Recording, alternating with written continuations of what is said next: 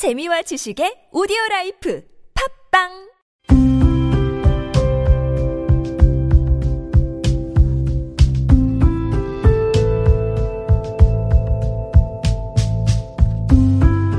칼럼을 읽어드립니다.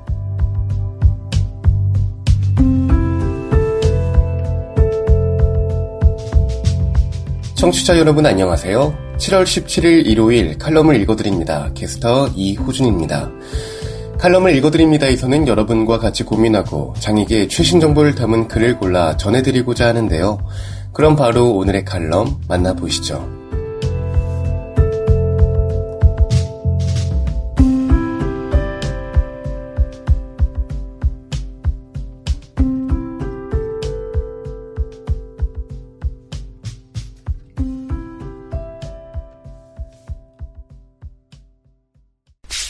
에이블 뉴스. 그렇다면 계속 능글거려 보겠습니다.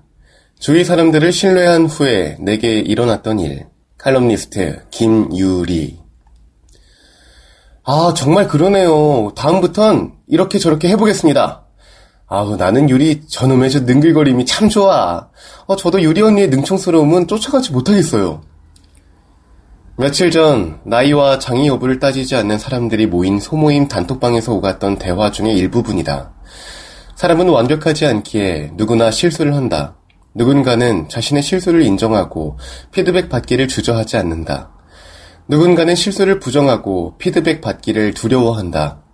실수를 부정했던 누군가가 바로 1년 전에 나였다. 그게 아무리 작은 실수라도 고개 숙이기 바빴다. 조언을 들으면 큰 죄라도 지은 사람처럼 종일 주눅 들어 있었다. 상대방이 불편해할 정도로 죄송하다, 미안하다, 다신 안 그러겠다 라는 말을 입에 달고 살았다. 내면에는 내가 실수하면 사람들이 모두 날 떠나갈 거야. 무조건 잘못했다고 싹싹 빌어야지 라는 마음이 숨겨져 있었다. 내 내면을 더 파고 들어가면 난 실수 하나도 하지 않는 완벽한 사람이 되어야만 해 라며 날 신격화시키고 있었다. 한마디로 허세 가득한 나날들을 보내고 있었다. 처신을 잘해야 한다는 생각을 갖고 있었다. 작은 실수라도 하는 날에는 제 장애 때문에 저래. 우리가 이해해야지. 어쩌겠어. 라는 소리를 들을 것 같았다. 지인에게 보낸 카카오톡 메시지에 답장이 없으면 혹은 평소랑 다른 짧은 단답형 메시지를 받기라도 하는 날이면 나 혼자 온갖 상상의 나래를 펼쳤다. 역시 난 그 말은 하면 안 되는 거였어. 거기다가 크크크는 왜 붙여가지고 다른 일 제쳐두고 오매불망 답장만 기다린 지 1시간 정도 지났나? 제가 실수를 한 것 같습니다. 제 말에 화나셨다면 죄송합니다. 저 다른 일 하느라 읽기만 하고 답장 못했어요. 답장이 없어서 유리 씨가 저더러 더치페이 하자는 말에 제가 기분 나빴을 거라 생각하나요? 네, 그렇습니다. 어, 지난번에도 그러시고 유리 씨가 자꾸 이러시면 어, 전 진짜 유리 씨를 편하게 대할 수가 없어요. 죄송해요. 아, 아직도 절 신뢰하지 못하고 계신 것 같아서 서운하네요. 머리를 한 대 맞은 기분이 들었다. 이분과는 4년 넘게 꾸준히 연락하며 지냈다.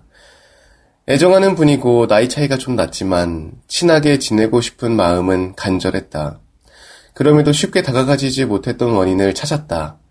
1년이 지난 지금은 내가 먼저 함께 여행 가자는 말도 스스럼 없이 꺼낼 만큼 조금은 편한 사이가 되었다. 과한 격식은 뒤로하고 가벼운 농담하기를 망설이지 않게 되었다. 가벼운 농담 뒤에 답장이 없어도 내가 해선 안 될 말을 했구나 라며 되돌아감기 하지 않는다.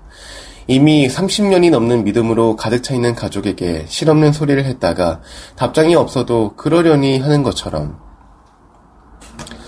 지금은 주변 사람들로부터 능구렁이라는 별명을 얻을 만큼 사람들 대하는 일이 많이 편해졌다. 그렇게 미안해하지도 않아도 될 일에까지 고개를 푹 숙이지 않게 되었다. 실수투성이인 내 모습을 있는 그대로 보여도 다른, 나를 아껴줄 사람들의 마음은 변함이 없다는 것을 알았기 때문이다. 요즘은 시간을 착각하는 실수를 자주 한다. 약속 시간이 오전 11시 30분이었는데 약속 장소가 집에서 2, 30분 거리였다. 이때 다른 생각이 빠져 있었는지 10시에 나와 버렸다. 지하철 승강장에서 스마트폰을 보고 나서야 너무 빨리 나왔다는 걸 알아챘다. 한 시간이나 일찍 약속 장소에 도착해 주변을 서성이고 있었다.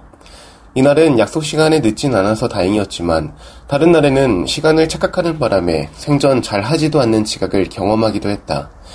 약속을 함께했던 비장애인 지인에게 고민을 토로하며 물었다.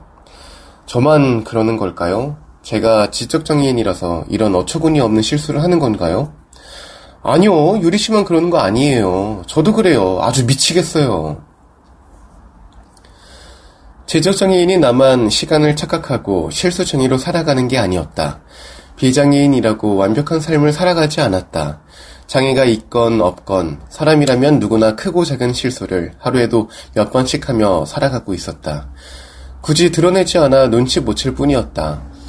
장애인인 나에게 자신의 부족한 점을 밝히기가 자존심상 쉽지 않았을 텐데 거리낌 없이 말해줘서 반갑고 고마웠다.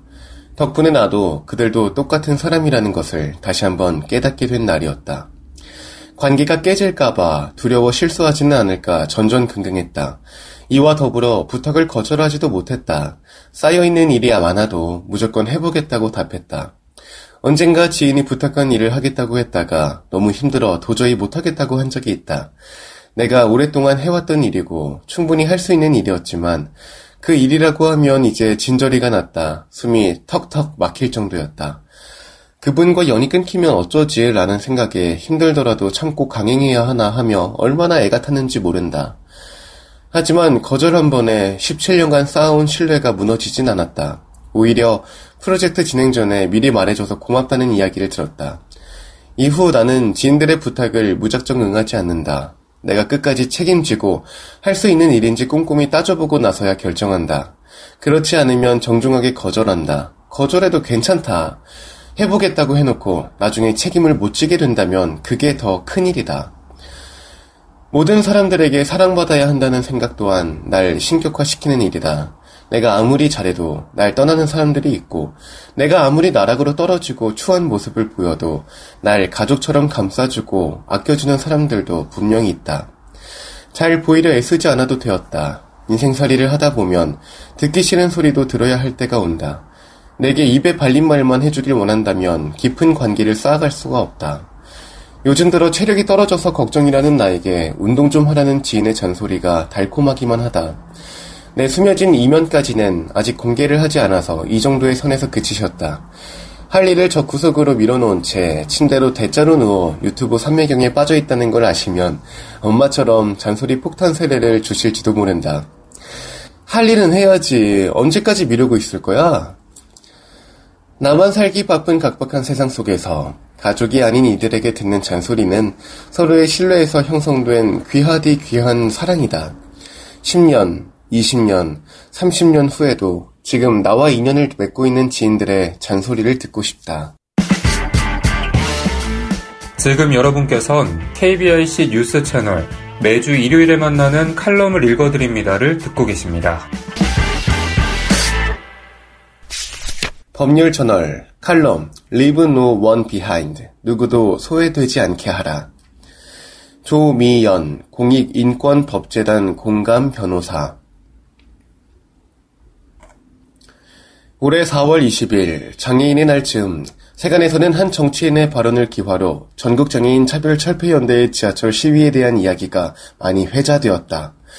관심이 집중되었던 만큼 수십 년간 이어져 온 문제로 지하철 시위에 나선 이들에 대한 여러 공감, 응원부터 날선 비판이나 비난이 뒤따랐다.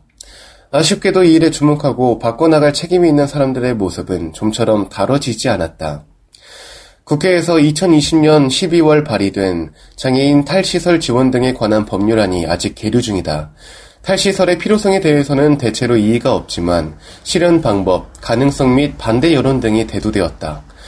한국이 2008년에 비준해 헌법에 따라 국내법과 동일한 법적 효력이 인정되는 장애인 권리협약 제19조에 따르면 모든 장애인은 다른 사람과 동등한 선택을 통해 지역사회에서 살 수 있는 권리가 있고 정부는 이를 보장해야 한다. 그럼에도 시설 외에 현실적인 선택권이 없는 상황에서 탈시설 지원과 점진적인 시설 축소, 폐쇄의 법적 근거가 될 탈시설 지원법에 대한 재정 반대 의견으로 장애인 당사자가 시설에 남기로 선택했다라는 이유를 제시하는 것은 합당한가?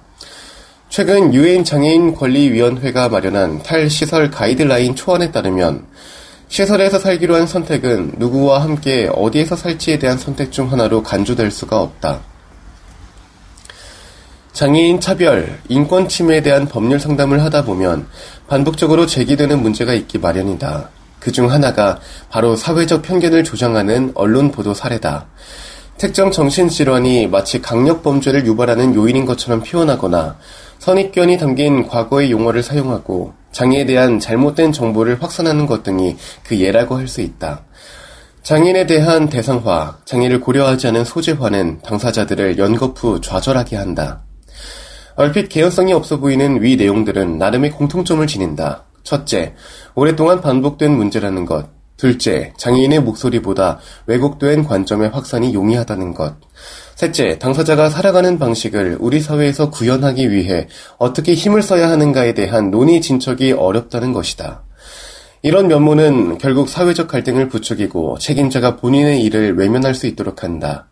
Leave no one behind. 누구도 소외되지 않게 하라. 라는 이 문장은 유엔 총회에서 2030년까지 달성하기로 결의한 인류 공동의 의제다. 다가오는 8월 스위스 제네바에서 열릴 유엔 장애인 권리 협약에 대한 우리나라 정부 2, 3차 보고서 심의를 앞두고 있어서였을까? 문득 마음에 와닿은 말이었다.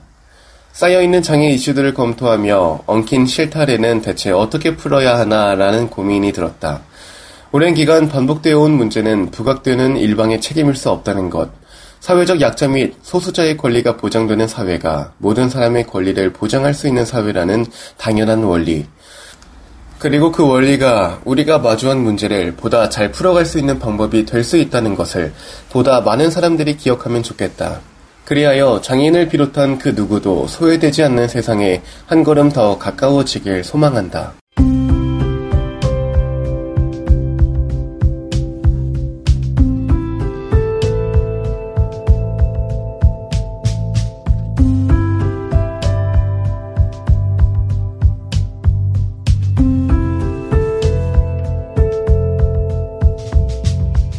7월 17일 일요일 칼럼을 읽어드립니다. 오늘 준비한 소식은 여기까지입니다.